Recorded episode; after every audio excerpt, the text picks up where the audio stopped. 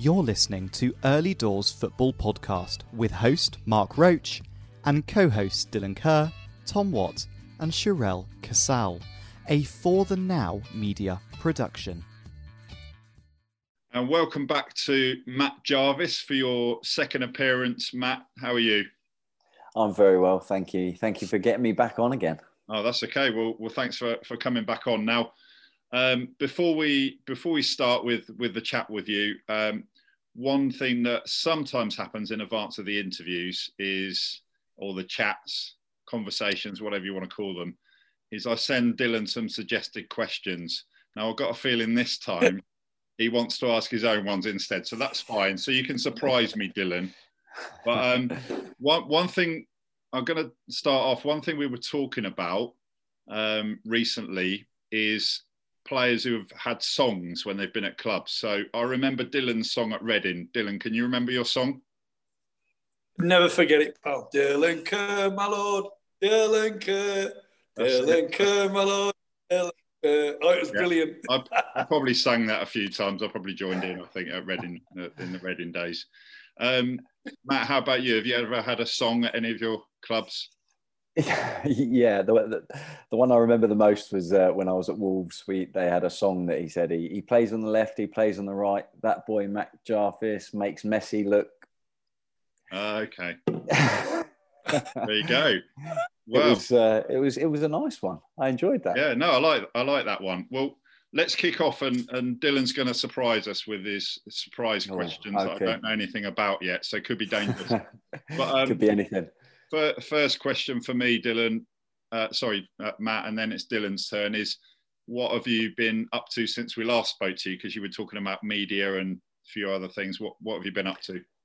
Yeah, I've been I've been doing as much as the media stuff as I possibly can. Been doing a few um, you know podcasts, Sky Sports News, BT for the National League. Um, yeah, so it, it's been it's been great. It was it was like my first sort of Christmas off from playing, so that was that was quite nice. Even though I, I did catch COVID just before, so I, but I was managed to be out for Christmas Eve, so that was a nice little bonus. But um, but yeah, just just doing that. Um, my son's been off school, ready to go back. He actually goes back tomorrow, so it's uh, it's been a long long slog doing the Christmas holidays. But um, but yeah, just uh, trying to keep busy, trying to keep in the gym, trying to do as much as I possibly can. All right. Well, keep your well, fingers, crossed, keep your fingers crossed because it's Dylan's turn now. no, I'm gonna, Matt. No, you just said it's your first Christmas without playing. How did you feel? I mean, I'm 55 next week. I'm 55 on Friday, and every Christmas, uh, I miss that Boxing Day feeling, the Christmas Eve when you go and when you're at home with your families, or you know, when you have to Christmas Day, you have to have your Christmas dinner with your family, and you have to bugger off to the hotel and make sure you get the hotel. I mean, how did it feel? Because it, it kills me every Christmas, and I'm 55. Yeah, it, do you know what? It's, it was really strange because obviously in the build up to it, I was thinking, right, this is going to be like this is going to be great because you know I, am not playing, so I can enjoy myself. We can do because normally, like you said, you know, we used to always do Christmas dinner on Christmas Eve because you know we, I had the family round and we could do it Christmas Eve because you yeah. never know what was going to happen Christmas Day, whether you were going to be in in the morning, whether you're in in the afternoon, whatever. So we, we thought we'd always do that. But this year, obviously, we were supposed to see all the family and everything, but it just turns out because we, we unfortunately picked up COVID, we had to do a second year in a row and it was just the four of us at home uh, with too much food. but, um, but yeah, massively miss, massively miss playing. You know, it's the busiest time of the year, but it's the most enjoyable because it's just it's thick and fast, and you know, yeah, it's nice. It's nice to have Christmas off, but it's, it's like you said, you, you miss the playing, you miss the the competing and the, and the hectic schedule. I think, and not being around. I think it's around for the Christmas dinner. the the banter of everything, you know, when like say you, you know, when I was at Leeds, you know, you you you Christmas Eve, you like I said, you spent at home. Christmas morning at ten o'clock, you reported, you trained, and by one o'clock, you were in the, we were in the Hilton. We used to stay at the Hilton at, at Leeds um, and, you know, you, you spend Christmas Day kind of, you know, away from your family and friends. Everybody else is like, you know, at home and, and, and doing stuff ready to go out and get pissed on Boxing Day.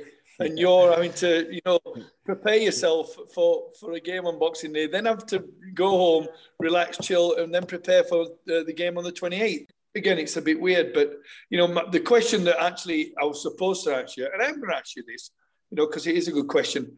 You know, your former teams, West Ham, Wolves, and Norwich. You know, obviously Norwich are propping up the league.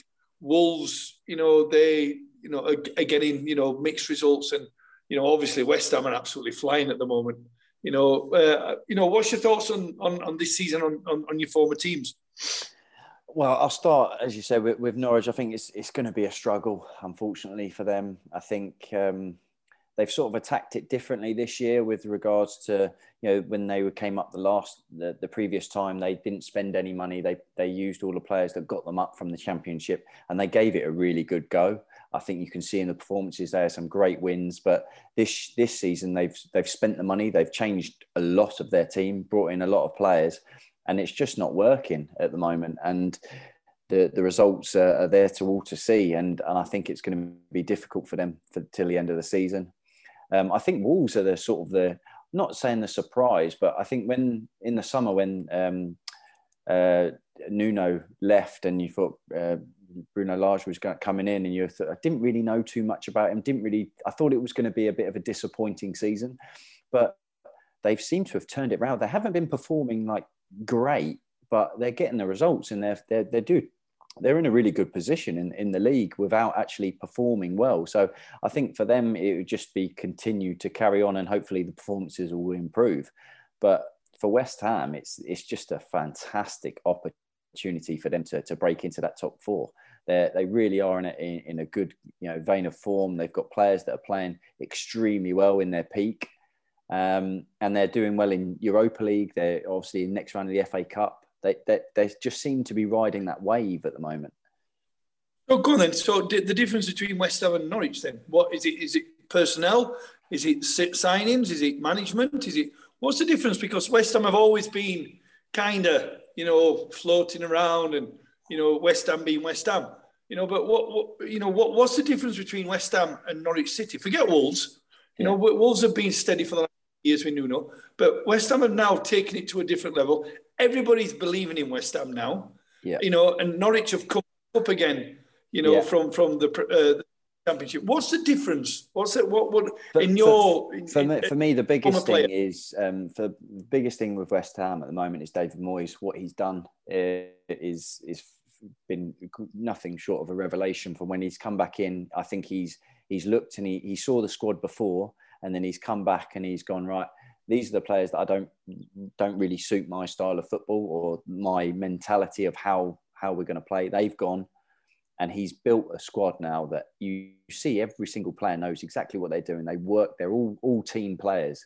First and foremost, they all work hard for the team, and then they've they're they're just on a, a really good run. I think you look at Declan Rice, you look at uh, Antonio. They're just playing their best football at the moment, and I think that's down to confidence. I think that's down to the manager and what he's done, built in that team, and then the rest of it is everyone else just going off someone else. So like Bowen's had an outstanding season and he's just getting better and better. And then you look Fornals has, has improved this season. He was, you know, okay last season, but this season he's come to life and he's scoring goals, he's creating goals. And again, everyone that you you just don't you don't necessarily see except for the West Ham fan is the work rate of that that whole team, the way that they they get back into shape. Moyes has got them solid they're not conceding as many goals as they used to, uh, and then they've got them players that can affect the can affect the game. And Antonio's scoring, he's having his best season, you know, uh, and then and and he, and he he's a handful for anyone. So when when he plays and he's playing well, the rest of the team can just move up up the pitch. It can be a hopeful ball up there, even if he's playing against three centre halves. He can he can you know, bully them, he can run them, he can hold the ball up, and then everyone can build up uh, in their play. And, and and as I said, I just I just think everyone's just riding that wave of you know confidence and consistency. Yeah, and and that's what you can do as a team. You know, there's, I'm sure you've been in teams where you just you just seem to be just oh that's yeah. That, that shot that shot's gone in. Our, our keeper's made a great save, or you, you just know you're going to score. You go one 0 down, you think it's fine. You know we're going to score, and that's what they're like at the moment. And Matt, do, do you think uh, would you say you've still got a strong connection with with all three of those clubs, or is it one more than the other two? No, no. To, to be honest, I, obviously, you know, I started at Gillingham. I have a great, great, um, fond memories of there. Wolves was a fantastic time. I played for England. We got promoted. Uh, West Ham, I was record signing. Spent five years playing in the Premier League. It was it was absolutely incredible. Norwich, I had such a good start and unfortunately it was just plagued by injury and and that's just sort of a, a downer on it but it was a it was a it's a it's a great club. Um, so I, I I you know I look out for everyone's I'm sure you do as well. You you just you look out for everyone's uh, results. There's not one that I look for first. They all sort of come luckily though know, three of them are in the Premier League so I could just click on and see them all. Um, but it's I, I don't necessarily have a favorite there's there's spells in in my career where I, you know, the enjoyment factor was was great. Like winning promotion at Wolves was just sensational. Um, just such a great experience. Uh, playing for West Ham, finishing tenth in our first season was was, you know, a, an outstanding achievement for a club that's just been promoted. Um, and my start at Norwich was was was great. I scored in my debut, scored in my second game, um, and then unfortunately it just it just was not to be there. You say about you know winning promotion I think that that's the best feeling ever. And from a from a football perspective, is winning winning things, winning promotion, yeah. getting your England up, winning winning championships, winning an FA Cup. I mean, you know, in in my in my my football uh, career, you know, winning promotion at Leeds United to get in, back into the old first division, which is the championship now, was like a dream come true. And the, the excitement that it generated from within the town, within the people, within the community, it's different class. And I mean, how, how, you, how good was it when you got promoted uh, that first time with Wolves? Was that your first promotion? Yeah, absolutely incredible. Like you said, I think it's just we we we the, my first year at Wolves, we finished uh, seventh. We finished uh, we missed out on the playoffs by one goal. That was it. And in that summer, we we signed a few players, and pre-season you could just tell. I think everyone just knew we were going to have a good season, and we blitzed it. You know, yeah, I'm saying, you know, we, we, we ended up sort of um, went on a bad run towards the end, but then we picked it back up. But we blitzed it, and it was one of them that we we knew we were going to win the game. You know, we went one 0 down. We knew we were going to score two, three. It was just it was a phenomenal experience, and to and all of us were sort of a similar age. There was a few older pros like Jody Craddock, who was you know magnificent, um, but we were all sort of a similar age, and we all sort of you know went out on a weekend with everyone, you know, wives and girlfriends as well. We had such a good team spirit. I think that's you know it. People don't appreciate how much that drags you through games, having a, a, a good team spirit. Um, you know, looking at someone else, thinking, you know, yeah, you're gonna you're going to back me up in any sort of situation. You know, if I've made a, made a mess of something, you're going to, you know, you're going to help me out. Um, and winning promotion was just, we won it with quite a few games to go as well. So it was just, it was amazing. You know, like, like, you know, it was just, everyone celebrating, everyone out. You get the trophy, the fans. We, the pitch was, you know, everyone ran on the pitch. We had like the trophy. It just memories to like uh, to, you know to last a lifetime. It was just it was just amazing. Matt, that's the thing. It's like when I when I signed for Reading, I'd, I'd left Leeds. I wasn't playing at Leeds, and I got offered to go to Reading, and I went down. Didn't know much about them. Uh, Gordon Strachan, big mates with Mark McGhee, and I went and saw the setup. I didn't know any player, and I got my ten thousand pound signing on fee in 1993. And you could put it in your pension; it was tax free, or you can get it in cash. I went into the bookies and we were 33 1 to get promoted. But I didn't know, I'd only been there a week. I didn't know the team, I didn't know the players, didn't know nothing. But I tell you what, if I'd, if I'd have gone into the bookies the following week, that week, like you said, I knew in that dressing room that we were going to win things. We were going to get promoted. And if I'd been a week before, uh, sorry, a week later, I would have put that 10 grand on us to get promoted. You know, because I, I, got that vibe in the dressing room. You know, I got that, you know, that, that we had that spirit in the dressing room. And it, it, it's, football fans will never understand that. You know, they, they don't understand the, they see the team, they see the players, but they don't, they don't understand that to get promoted, to, to be successful, you have to have a good squad of players. You know, you have well, you're good, in every good, single day with, with with each other as well, aren't you? That's the thing. There's always going to be arguments and disagreements, but you know that that is a strong change room, and it, it sort of runs itself as well. You know, the manager's obviously the the main man who makes all the decisions, but you know, we had Mick McCarthy, um, who like I think probably is one of my best managers. Well, probably the best manager I've worked with, just purely and simply. He was so honest. He was on the training field every day, um, you know, and he had that authority and aura about him when he walked into a room. But the change room dealt with itself to a degree. It was it was just it was really enjoyable place to be as well. And Matt, uh, yeah. uh, you, I mean, talked about, you talked about the that um, changing room environment and the banter, and I think it was in 2013 you were on the front cover of gay lifestyle magazine Attitude. You talked about your thoughts on homophobia in football. Um, I've got three questions actually. So the first one is, you know, do you still think there's a, a big problem in the game? But actually, what I really want to know is, um, did you get get a lot of stick for that? And and how do you feel about being a gay icon? Invert commas. okay, I'll go first question first. Um, yes, there's still a long way to go. Um, there's obviously there's there's been a you know strides, but there's there is still a long way to go. Um, I, it, unfortunately, it, it, football's just a bit behind the times on on everything. Um, second question, I actually when I got asked to do it, I, I don't, don't ask me why. It was quite a while ago, 2013. Like you said, I, I didn't expect it to be such a big deal. I don't think. I think, I think I was just like, yeah, no, that, you know, that'd be great. And I think it, you know, at the time, and then when it came out, and I, yeah, I got hammered by loads of people. I've got so much like uh, banter in the change rooms, but just just in general, it was all I got asked about for about two years after any interview I did, whether I was playing, I scored or whatever, they would go, Oh, great goal, blah, blah, blah. So you did the, the cover of Attitude magazine. And it was just like, it, it, it was such a huge talking point that I didn't sort of necessarily realize how big it was going to be. So, um, I, and I, am really glad I did it. I am. I'm, I'm very glad I did it. I think there's, you know, it, it, it's such an important um, thing to, to, for football as well. But also, you know, for me personally, there was, you know, to be asked to do it, there was only David Beckham and Freddie Ljungberg that have done it, and and me. So it's not bad company to keep. Three, three good gay icons then.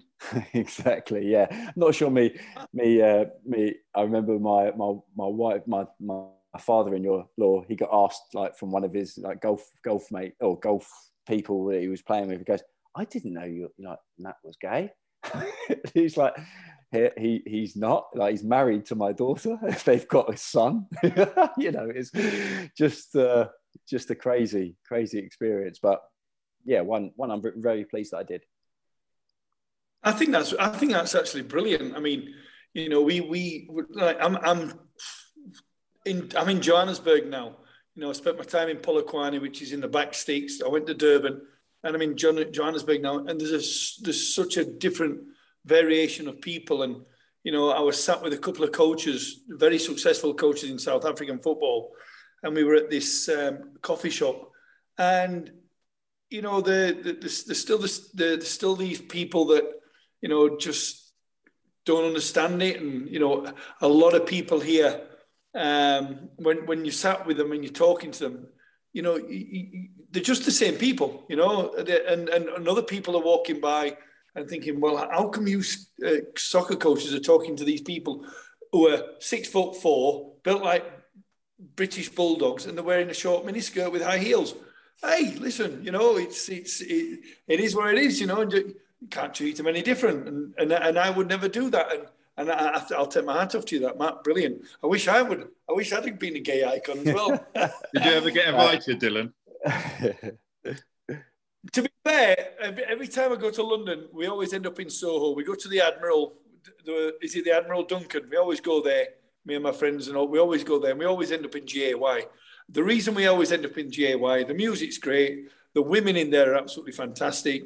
You don't get any hassle because everybody knows that you're straight and it's it's just a great evening. And and every time we're in London, we don't go anywhere else. That's where we go, just for a laugh, a bit of banter, and you know, it used to be string Stringfellows, but obviously that's that's that's changed now. But you know, it's. Um, it's yeah, it's it, it's it's it's it's great. I didn't know that, Matt. I didn't know that. He he told Matt. Mark told me, and I'm thinking, no ways. But no, that's brilliant. That's a great question, Mark. Dylan, I'm go- I'm going to leave the final question to you. So choose anything you want. Right, I am going to give you. I'm, I'm actually going to find the question that you asked me to ask him, and it was right. Um, and I'm, I'm going to lose it here. Oh, I've got it here. No, have I? Yeah, no, no, no, no, no, no. Oh, I've lost the question. It was the last question. What was the last question, Mark? The last question was if you could make one. Hang on, hang on, hang on. right now. I've got it. I've got it. I've, Go on. Go I've got it now. If you could make one change in football, and I would change VAR because I hate VAR. Um, if you could change one thing in football right now, what would it be and why? Okay. The, I mean, I'm sort of with you a little bit on the VAR, but to a degree. The biggest thing for me is you know when a player runs through, everyone knows he's offside, but they don't put their flag up, and then everyone makes that sprint for like sixty yards, and and then he has a shot, it's saved or he scores, and then they put the flag up, and people get injured. Like I, I just it just annoys, it frustrates the life out of me because you think something can happen in that. You know, they everyone knows he's offside. Just put your flag up, blow, it's offside. I get it that you've got to play on. So if they score and it is onside, it's not offside. But when it's blatant like that, just put your flag up because someone's making a like a, a, a sprint back to, to save this. He could pull a hamstring, could do something. And then there's been so many times that people have done it. They've they've made a tackle, they've injured someone, someone's got injured from that, or because of they're getting so frustrated, they then starts a bit of a ruckus, and then people are getting booked, and that and it's all because the flag's just not gone up, and it's blatantly obvious. Everyone knows just stop it, put your flag up, and away we go. And right, uh, one, one last one quickly. I just, again, I'm thinking management. Do you fancy going back into football? Good, um, the, good question. Yeah, I think. Look, I I've, i did my I did my badges, um, but I think for me right now, I really I'm really enjoying the punditry and the media side. Um, I think if I was going to go straight into it now, I'd be a bit of a more of a frustrated player rather than a coach, I think, well, I might as well have just carried on playing, even though I know I think it was the right time. I just think um, at the moment, I think uh, I'm enjoying the punditry side. I've got my badges, so I'll never say never. But um, manager wise, I think uh, that's a different one. From a coach to a manager is, is for me, it would be totally different. I get, I get it, but it's it is like a 24 hours a day you know, full time, everything you've got, you've got to be all in. Otherwise, there's, there's no point doing it. So, I think for me at the moment, I'm going to hopefully continue with the punditry and see where that goes. All right, Matt. Well, great to have you on the show again. We'll invite you back again if you if you want to come back on. We'll we'll set some questions and then ask you something completely different. Yeah, sounds good to me. Yeah. All right. Keeps thanks a lot. Thank you.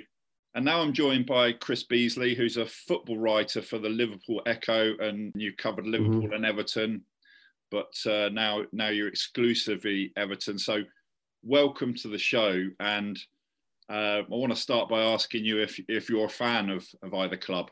I'm a, I'm a lifelong Evertonian. Uh, and why did you pick Everton and not Liverpool? Because that's that's the thing in the city, isn't it? You, you choose one or the other. When um, when when I was um, um, a, young boy. Um, both, fortunately, in uh, both Everton and Liverpool were um, were both doing really well around that time. I mean, I'm, I'm unfortunately um, of an age where Everton's probably best ever side is just before my own start of my football consciousness. So that all conquering team of Howard Kendall's in the mid 80s, that's just before my own um, football memory start. Um, we were actually talking about this today. I, I think 88, 89 is probably the first season I can remember. First derby match I remember was actually the game after Hillsborough because it was the first game after the Hillsborough disaster and um, Liverpool hadn't played, I think, for about 15 days or something like that. They played the friendly up at Celtic, um, sort of give themselves a bit of sharpness and a bit of a nice game for them to go into with Kenny Dalglish. But yeah, that was the first derby I remembered. It was nil nil on the night, but it was it was um, it was a great occasion on on, on Merseyside. Of um, they had the scarves um, sort of intertwined around the perimeter of the pitch at, Goodison Park. So that was the first derby that I remember, and the second derby that I remember was the cup final that year, which obviously Liverpool won um, three two uh, after extra time. But it was, it was, a strange game really because uh, I think obviously um, emotions really much um, on a high as you can imagine obvious reasons that. But no, I'd, I'd always um, wanted to be um, a, a, sports journalist, but uh, you know, I, I, Everton's been my team, and I've, I've, covered, I've covered them. I've been fortunate enough to cover them both for, for a, a number of years now. My background is in sports journalism as well. It goes back to '89 when I started, and it was right at the end of uh, typewriters. Would you believe? Yeah. So I started my career using a typewriter, and then, you know, it's kind of changed so much since then how do you report in such a competitive, fast-paced environment with everything online? How how do you go about doing that, and how do you go about representing yeah. the club and the fans? Yeah, it, it, it, it's come full circle for myself. It's, it's totally revolutionised now. I mean, I um, started a bit after yourself, um, but I'm, I started in two in 2000, and um, the internet was just starting out there and we didn't have internet in our office. Um, it was a big thing when we when we had the one machine that had internet in there. So sort of just seeing the end of that. Obviously didn't have typewriters still. We were on computers by that stage. But I mean, I've had colleagues who have um, had RSI because of, you know, using the old uh, typewriters. And it was, you know, it was almost like a professional hazard, unfortunately, for those those older journalists. So I've seen the back end of that sort of real end of the way that journalism was because um, my father-in-law's actually was a was a, a journalist. Started a, he was on the Liverpool Echo, moved on to the Nationals, and was at the Daily Mail for for a number of years. Stephen Oldfield, and um, he he totally loved the profession, even though it sort of chewed him up and spat him out. He had to end up taking early retirement just because the strains of the job. But he's so passionate about it. But I think if you put him in the environment today in 2021, you'd find it totally alien to the sort of the world that he inhabited and um, sort of um, methods that um, he used in regards to being professional from covering the football teams. I think we have a, a, quite a unique position as as the, the local newspaper. We, we go in and we do a lot of stuff with, with the national titles, but um, that there is a there is a distinction um, be, between us. On the one hand, we can't just be a cheerleader for the club, and I don't like that. When there's, uh, I mean, I see it sometimes with some of the some of the, the younger journalists, and particularly with Liverpool, because they've done so well in recent years. You can almost turn up and say, "Oh, how, how great are Jurgen Klopp's Liverpool," and never have to really critique them too often. Maybe more so with the owners, FSG. They've made more controversial decisions and sometimes have to be taken to task. But it's very seldom that um, Liverpool really have merited much criticism in recent years. So you've got to be careful and not just be that fan with a keyboard, and uh, I think you have got to be more objective, and that's something that I always um, try to do. I mean, it's always um, little things. Some people pick me up when um, we've been doing the podcasts, and uh, I'd never refer to Everton as we in a professional environment. I mean, some of my colleagues do that. And I, I, you know, if I was doing that, if I met you, you know, down the street or in the pub or whatever, I mean, that would change. But if I'm in my professional capacity, as a as a reporter. I, I wouldn't do that. Um, but the Echo, we cover the club from top to bottom. Nobody covers the two teams the way we do, from like first team, which obviously everyone's interested in, but you know, to the under 23s, the youth team, the women's team, or all these different levels of the club, and then all the, all the off the field stuff they do. I know Everton are very proud of their um, off the field work. Everton in the community, huge tragedies. There's so much for the the local area. And that's one of the big things with Everton now, as I'm sure you appreciate with the stadium move now that they're, they're moving forward. They're, they're leaving the area where they've been since since 1892, now Goodison Park, first purpose-built football stadium in England. And they're keen to leave a legacy there um, in the Walton area where, where they play. Um, Goodison Park won't exist. It's not going to be almost, it won't be kept like Highbury with a facade, but it will become the site will be for the community. It's not just going to be bulldozed and turned into a, a supermarket or some flats. Um, it will still serve the community.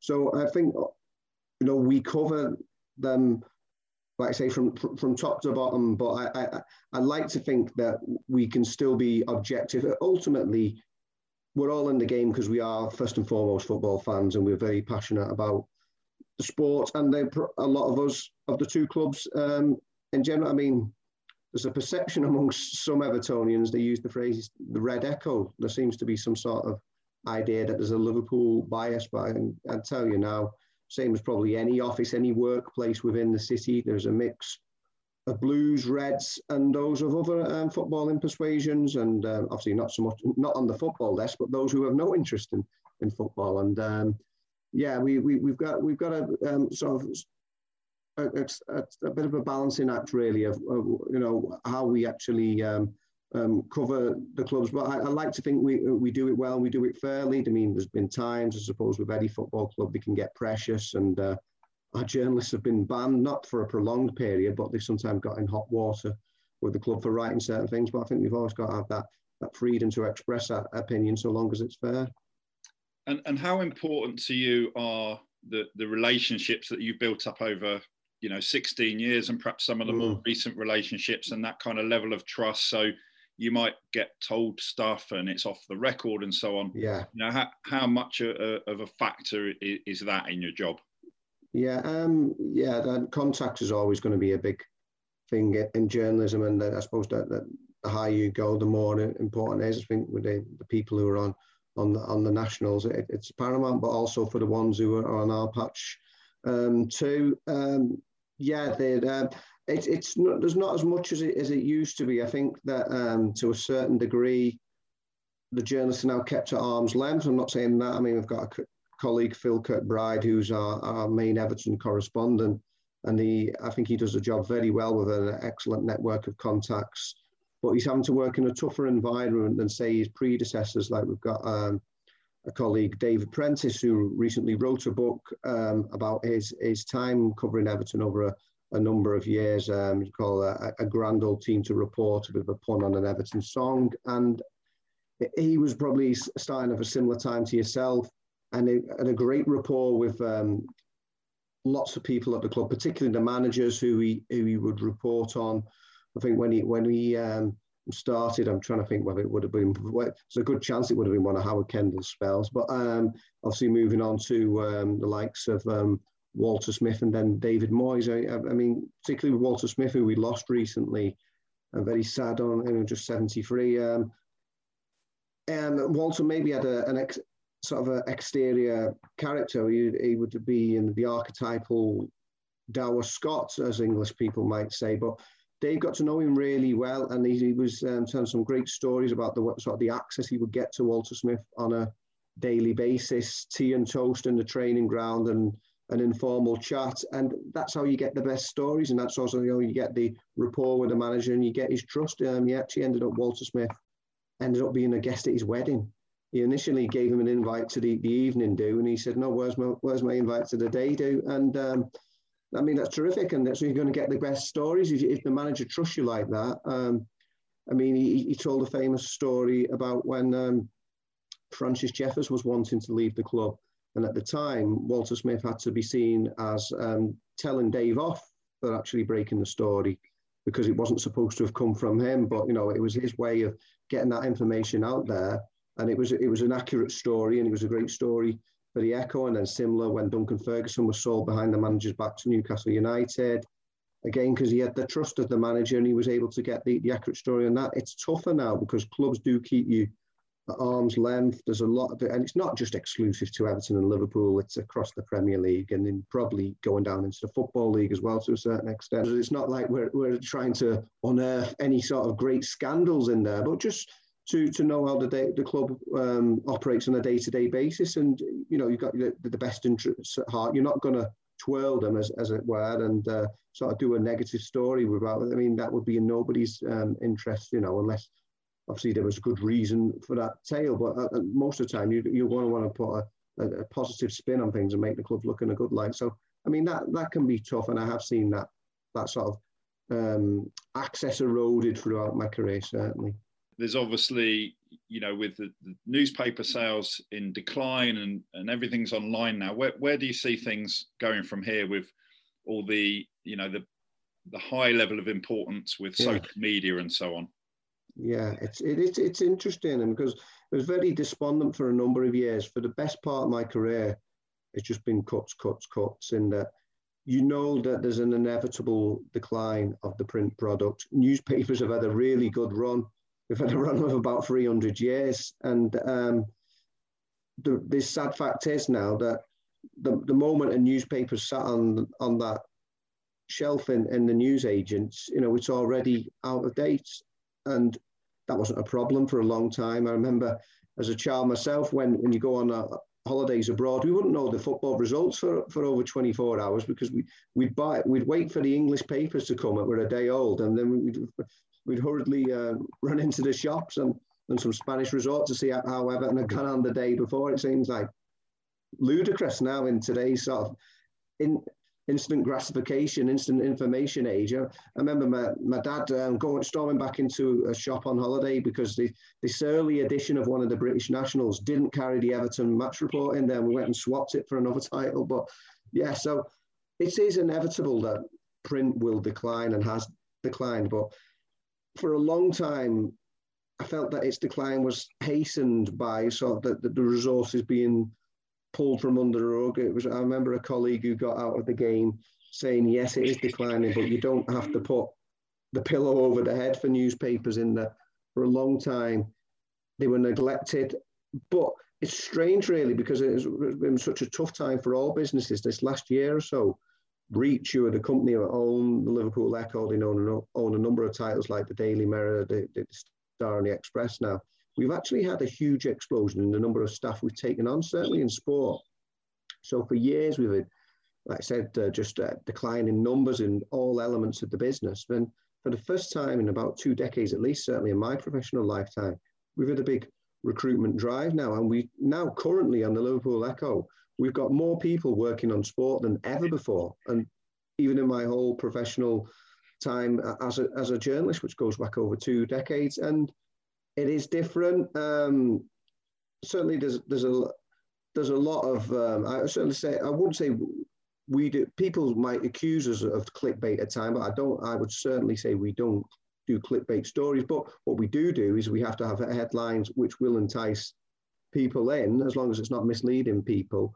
But uh, uh the combination of all the more say fluffy stories and the sort of reacting to trends and things like that part of my new role that I've taken on is trying to be more dedicated to those longer reads and those more in-depth stories, which we know there's still a place for. We know that they're not going to get the easy hits necessarily the way that um, some of the other stories are. But it's the same with the, I suppose, any sort of media on, on television.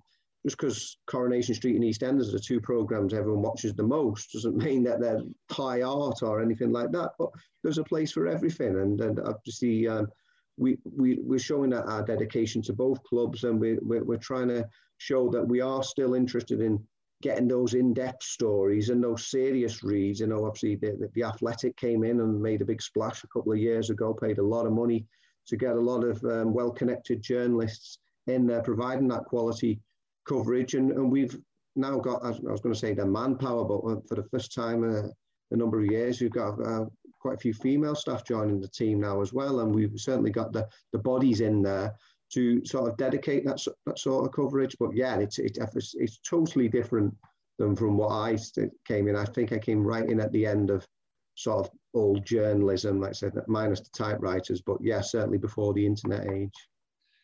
And and finally, uh, Chris, if if we can touch on you know your thoughts on Everton and Liverpool moving moving forward, not just this season, but into the future yeah.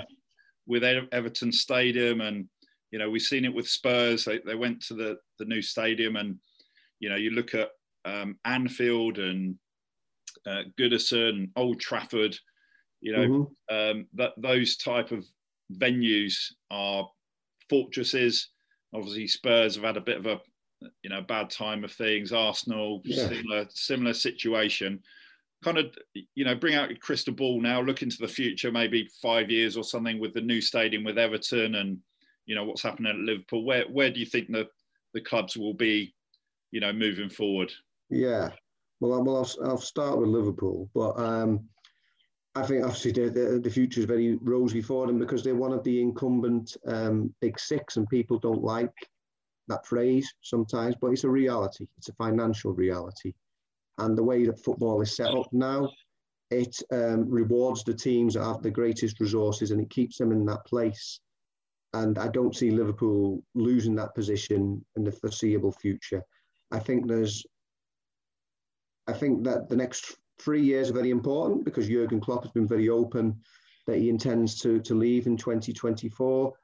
And I think that Liverpool should make hay while the sun shines and while they've got Jurgen Klopp, one of the top football managers in the world. Whatever you think about him, he's he's a prolific winner. He improves players by a great degree with the hard work he puts on on the on the training ground. And I think these are an important three years. I mean, he's got the aging front three now. What does he do with that? Mohamed Salah's new contract is a big issue. Will he ultimately sign it? I imagine he will do but obviously there's work to do with um, the natural progression of, of, the, of the team. But I think that there could be a dip when Klopp goes. I suppose it's only inevitable. I'm not sure it's going to be sort of of Alex Ferguson proportions at Manchester United. Um, obviously, he's been there. It will it'll have been there for almost nine years by the time he finishes, but not, nothing like um, either Ferguson or Wenger. So yeah, I think that, that they will always be there or thereabouts for the thereabouts for the foreseeable future although there could be a drop off when when Klopp does go. For Everton, for those sort of like the reverse of those reasons, I say well, Liverpool do well. It's tough for Everton, and that's why Everton.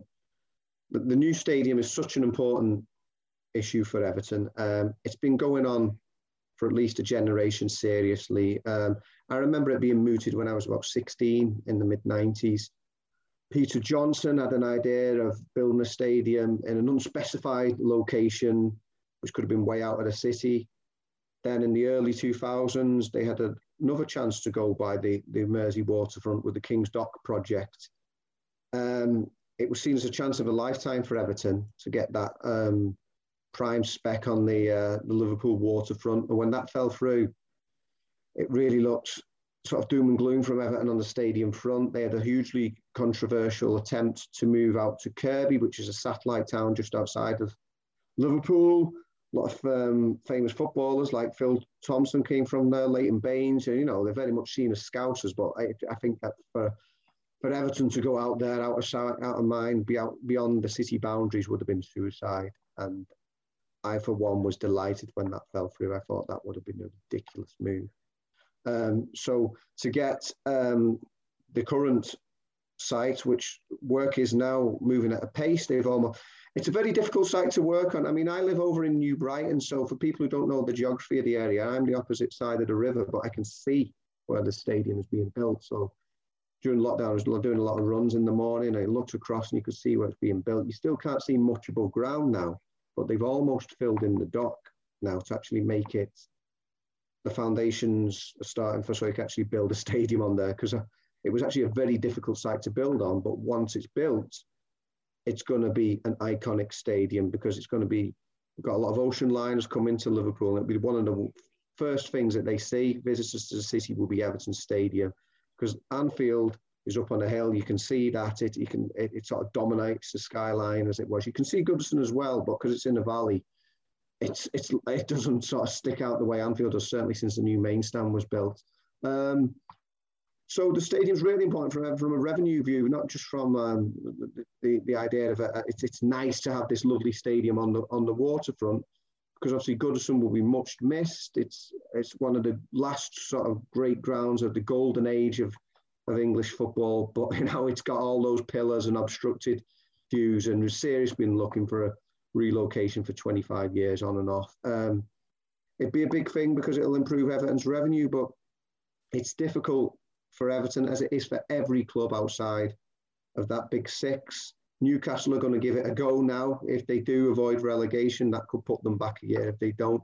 But there's only so many good players out there. There's only um, so much money you can spend. Everton have made a real mess of it this last five years. Farhad Moshiri came in, hugely ambitious owner with the club's best intentions. He's going to be the man who fulfills Everton's stadium destiny. But from a footballing point of view, it's been nothing short of shambolic.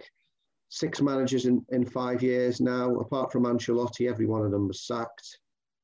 They were hoping Ancelotti would be the man to bring them into the new stadium, but ultimately, when Real Madrid came calling, he couldn't turn that down. And to be honest, the football was actually underwhelming under Ancelotti. It was very dull. And bizarrely, it seems for a man who failed relatively at Everton, he get he goes back to Real Madrid. So it's gone to Rafa Benitez now, and uh, you know, a hugely controversial uh, appointment because of him being a former Liverpool man. But again, he, he's a, he's a veteran coach in, in his in his early 60s, so you don't know how long he's going to last. They hope he's the man to lead them into the the, the new stadium. But whoever it is, I, I think it, it, it's going to be tough. Everton just need to win a trophy. Um, is the longest trophy drought in the club's history. Um, what we on now, 26 years and counting. They'd only ever gone 24 years previously before that without winning a trophy. A whole generation of Evertonians have grown up without them seeing a, a trophy win. Um, we understand it's realistic, like I said, for those aforementioned reasons winning a league title is not realistic now and is not realistic for the foreseeable future unless there's a big change in the way that football is. And that, unfortunately, I hope it never does come to this, but that could be the big six going off into a European Super League like they threatened to do and, and competing in a rump Premier League. I hope that never happens. But yeah, well, they just need to win a cup. You see teams with similar resources, Leicester City, even West Ham this season with David Moyes of all people, outperforming them. So, uh, so it's been a real tough time for Everton. They just want to win that that trophy because Farhad Moshiri, you know, he, he's pumped that, but he's already pumped, I think, about half a billion pounds into the club, and now there's going to be private investment, but the stadium's going to cost another half a billion as well. So it is good. It is better times ahead, and the stadium will really help with that. But it's also tough for them actually fulfilling those, those ambitions that they, they want to fulfill. But that's the same across football because the way that the sport is is geared up with the Champions League to reward those already in power. So I wish I could paint a, a brighter picture, and the stadium will certainly do that. It'll be a brand, you know, it will be a brand new start for the club. But yeah, it, it, it it's going to be tough as it is for everyone outside that, that big six. Well, I'm sure they'll uh, over the next few years they'll give you plenty to write about. That that's uh, that, that's a, a, given, I think. Um, but look, Chris, thanks ever so much for joining us. Really great to have you on the, on the show and for you to give us that insight, not not just on Everton and Liverpool, but on uh, sports journalism as well, because it's still one of the most coveted professions, if you like. People want to get into it. So, mm. uh, yeah, really, really great to have you on. Thanks for your time. Much appreciation, Mark. Thank you. And now I'm delighted to welcome Dan Bratcher, who is Peterborough United's women's reserve team manager. Welcome to the show, Dan. Thank you very much, Mark. And I was really interested to, to get you on actually because um, there's been quite a bit of talk about bringing back reserve teams for men's football. Um, so it's quite interesting to speak to somebody who's working with a reserves team in, in the women's game. Uh, what are some of the sort of key benefits do you think in, in terms of bringing players through and, and that kind of support for the first team from your perspective? So it's interesting. So obviously from a from a playing perspective, obviously nearly 32 now myself uh, coming through at 16, 17, the, in the early, t- early 2000s, it was your pathway is under 18s, reserve football, and then senior football. Um, so the reserves was seen as that that step, and that's the way it's being seen at, at Posh at the moment. It's uh, we've got a lot of young girls, so most of my girls are 16, 17, 18. Um, and the first team do have a lot of girls that age as well, but they're kind of mixed in with the the regulars, the experienced players. Um, so for me at the moment, it's it's getting a lot of girls either that they've they've just come through from under 16s because there isn't an under 18s at Peterborough United, which is which is quite tough. So it's a big step from under 16s football into a very established league in the East Med- in the East Midlands League.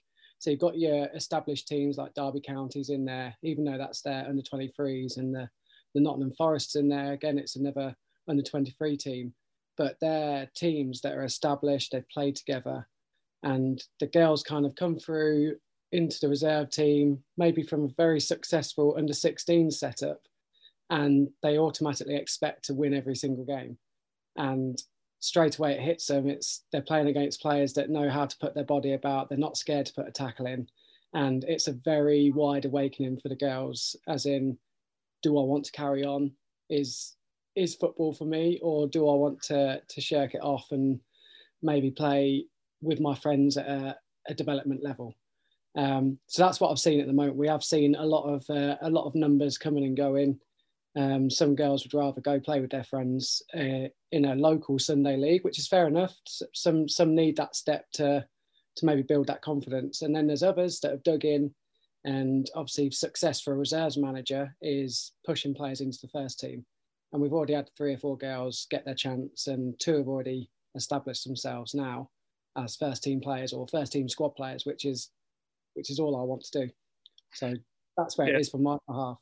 And some of the criticism that's been levelled uh, in the men, men's game about you know the lack of reserve teams and, and so on is that you don't like you said you, that if someone's coming up from you know let's say they they come up from the youth team and then they would go into uh, a, a, reserve team they get that experience of playing against you know wily perhaps older more experienced players in terms of the physical stuff that goes on.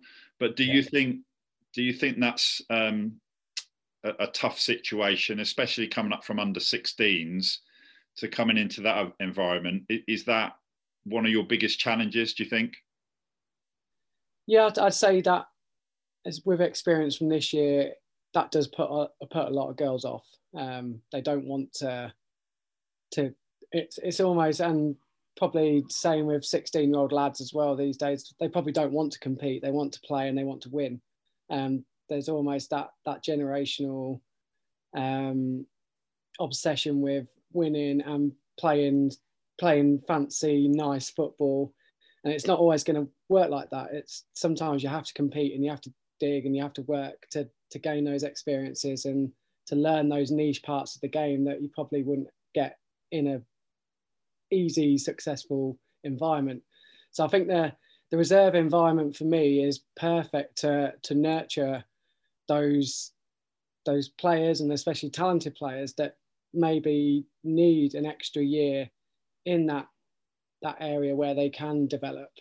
Um, if they're not ready for that first team set, step up, which can be a big step up from under 16s or even under 18s, obviously one or two may make that jump and they find it quite easy. But there's always going to be three or four others that need an extra year or two getting an experienced hand around their shoulder and going right this is how we do it this is how we play.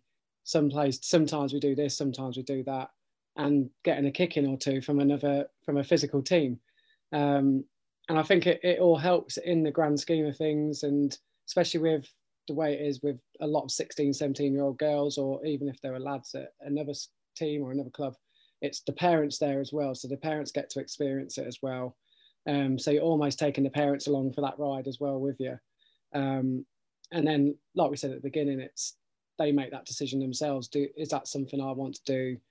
And a lot of the girls now are going, "Yep, yeah, this is something for me." Working hard, turning up, and then going to the first team manager. Look, this is what I'm doing. I'm working hard. Maybe I should get my chance. Obviously, that's not for me to say, but the, the girls themselves are pushing that barrier now to, to the first team and going, look, this is what I can do. So I think I think the the reserve level has has uh, given them that opportunity to do that and express themselves. And and how much of an element is it about the result? You know, trying to win games. Is it is it all about development of players? Is it mostly about that, or is it kind of 50-50 between all that stuff and and trying to win the games? So the the main aim at the start of the season. Um, so I came in as the assistant at the start of the season, um, and our targets were given bridge the gap between the first team and reserve team in terms of ability. So there's been always been quite a gap. First team got promoted last year, reserves got promoted last year, um, and there's still two or three divisions between the two teams. And I think only one or two players had been progressed into the first team over the past two or three years. So it was the case of the reserves haven't, it's either not been good enough or just not been ready to make that step. So going into the league they're in, and now there's that expectation of we need the quality of player and team overall to be better. Um, so success for us at the moment is producing three or four players rather than one or two. And there, there's always going to be expectation, especially at a club like Peterborough United as well, where they expect you to be competitive and win more than you lose. Um, obviously, it's easier said than done when you've got a lot of young girls who are playing their first first year at senior football. Um, but it's it's a learning curve, and you hope that each week you just better the previous performance. So that's all I can ask for at the moment. What sort of level of support do you get from the club in general? So from the, the men's side and, and the, the fans of, of the of the club. So do you feel like, you know, obviously you probably get a fair bit of support for the, the women's first team, but at that level, are you is it mostly the players and the, the parents, or do you still get some support from from the club as a whole? So the the club as a whole. So um, my direct uh, boss is Bobby Coppin, um, who was recently uh, retired pro footballer, um, and he's he's been fantastic. He pushes a lot to to get us included as much as as the first team does. Um, so we have our ph- photographer that comes for all the games. We do all the media the same as the first team, um, and home games are everything's advertised just as, as it is with the first team. Um, so they try and make it as inclusive as possible for the reserves. Obviously, there always is going to be that gap where they they do focus on that that first team, um, and that's just something that the girls sometimes have to get used to. That they may get missed on it on the odd occasion, um, and that's that's the way it is. The first team does take priority, um, but I'd say overall the the reserves have had the same the same access to to media and the same um, coverage media wise and social media wise. Um, so I'd say there's nothing to, to complain about for, from the reserves perspective. Uh, and final question is is about the profile of the game in general and, and how um, perhaps you're, you're benefiting from that. Have, have you seen any positives that have filtered through, you know, down into uh, your reserves team, for example, in terms of the you know increased TV coverage and the women's game is is getting more exposure. Um, is that filtering through to what you're doing?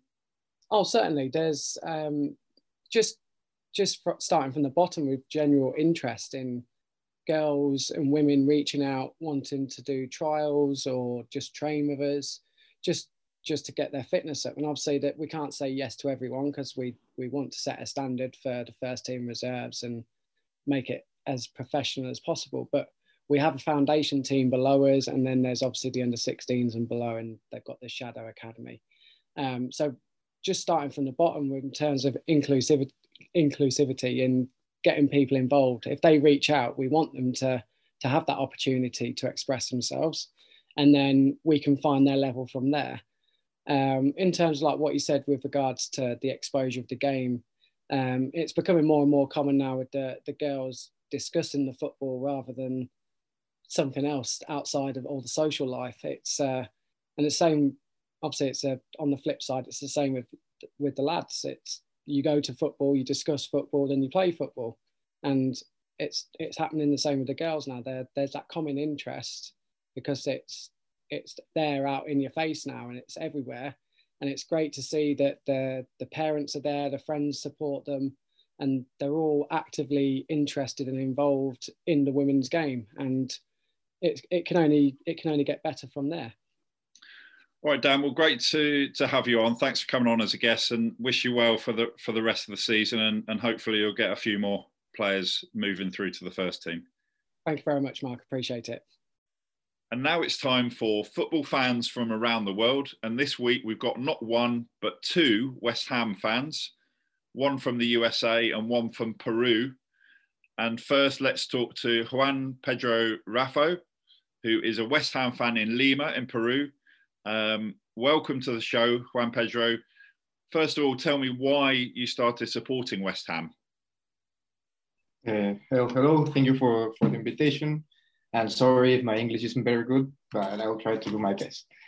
Uh, well, how the first time I well, I always I was always a fan of football and because of that of the Premier League, but I didn't follow any club specifically. So uh, around 2013, I was returning from a school trip and I remember I was talking to my friends about football and about great movies from football, right? So one of, of the movies uh, we were talking about was the movie about uh, the movie Hooligans, about uh, the West Ham fans, and I haven't I I haven't watched it at that time.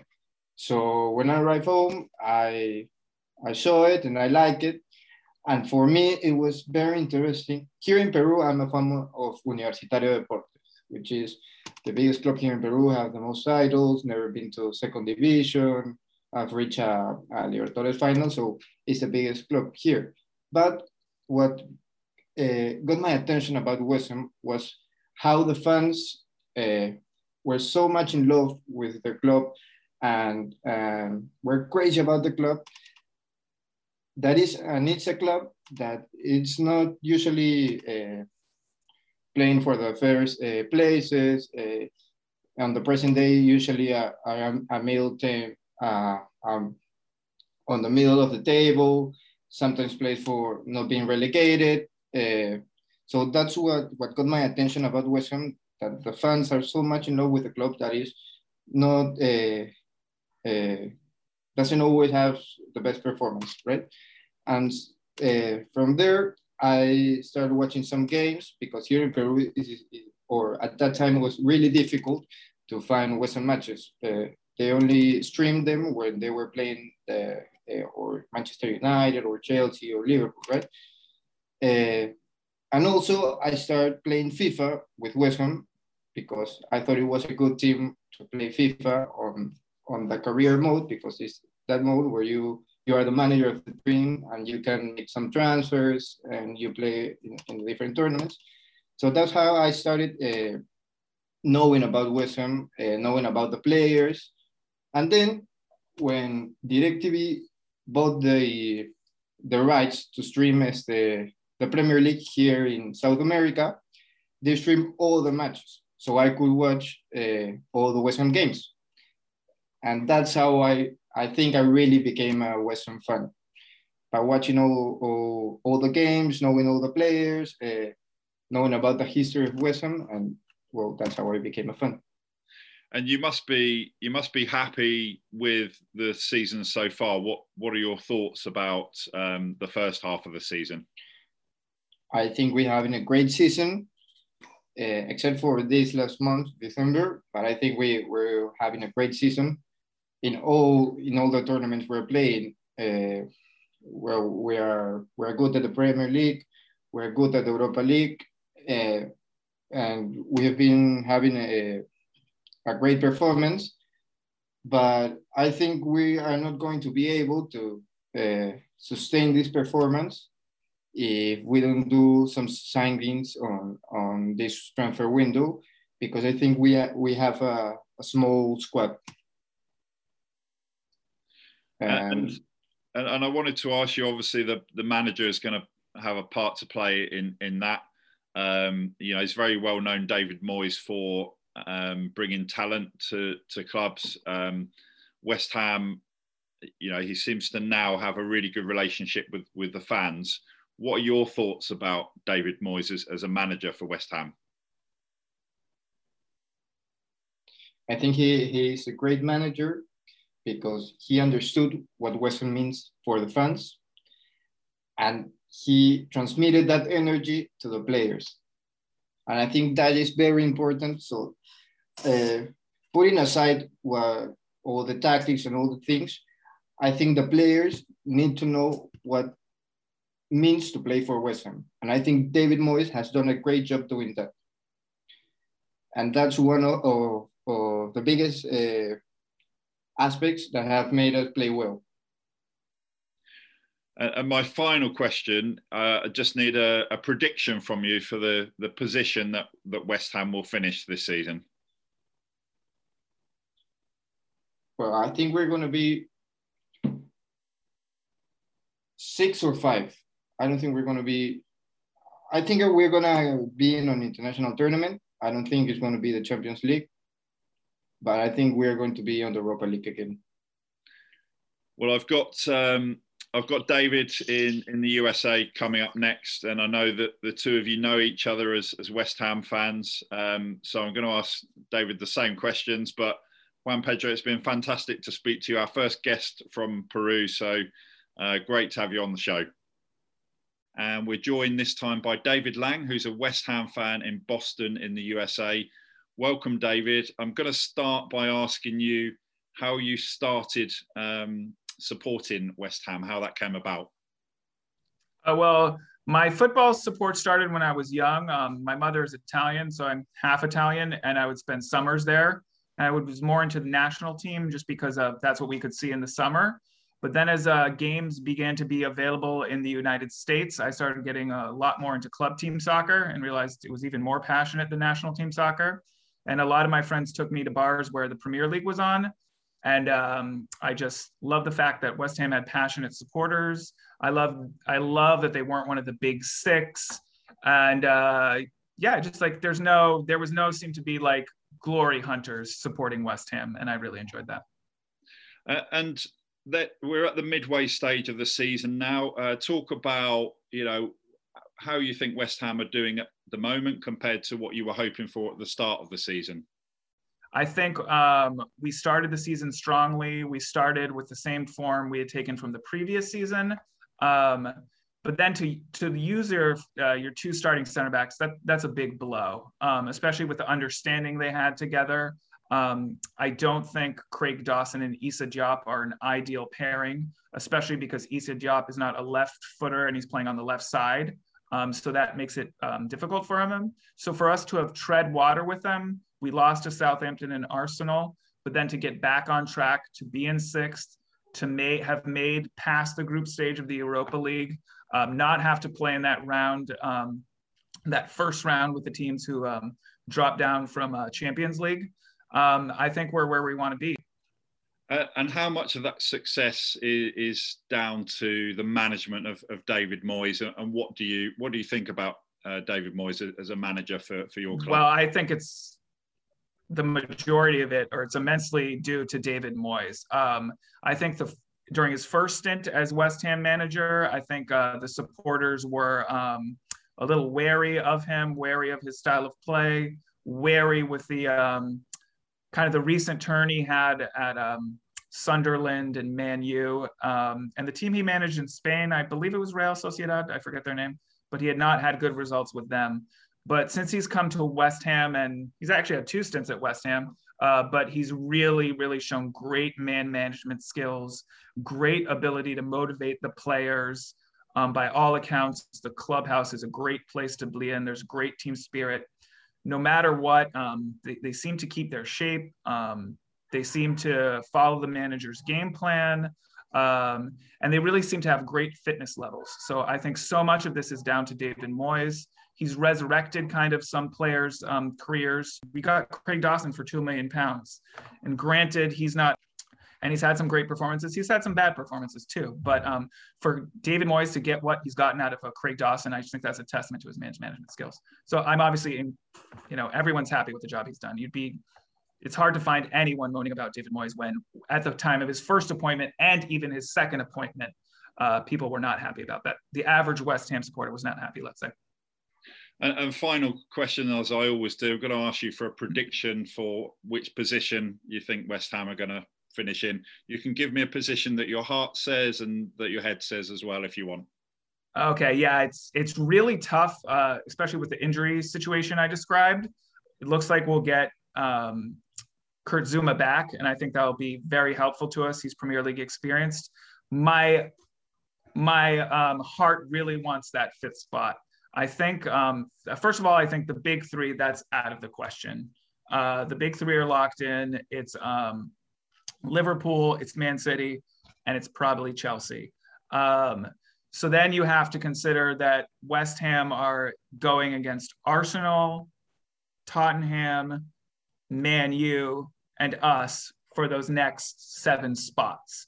Um, my heart really wants us to say, "Oh, we can, we could finish fifth. Um, but I think my my head says sixth, just because I think Antonio Conte, as much as I hate to say it, I hate Spurs. He's actually he's a quality manager. Um, so I can see they've already turned around their form. I can see um, them continuing that and finishing ahead of us. Um, Arsenal is the one team where I think they seem to have turned the corner, but there's just something about them. I don't trust them. I don't know why. Even though their recent form hasn't been good, I don't trust them overall. And I think we could finish ahead of them um, without more injuries. Um, and I think we can finish ahead of um, Man U because they're so inconsistent. But on the other hand, they're on paper they're they're so good, Man U, but they just they don't work well together. Um, you could also see a run up from Leicester, but yeah, my um, my heart my heart says fifth, my head says sixth. Early Doors Football Podcast for football fans worldwide. If you want to get in touch with Mark and the rest of the team, you can reach them on earlydoors at forthenow.co.uk.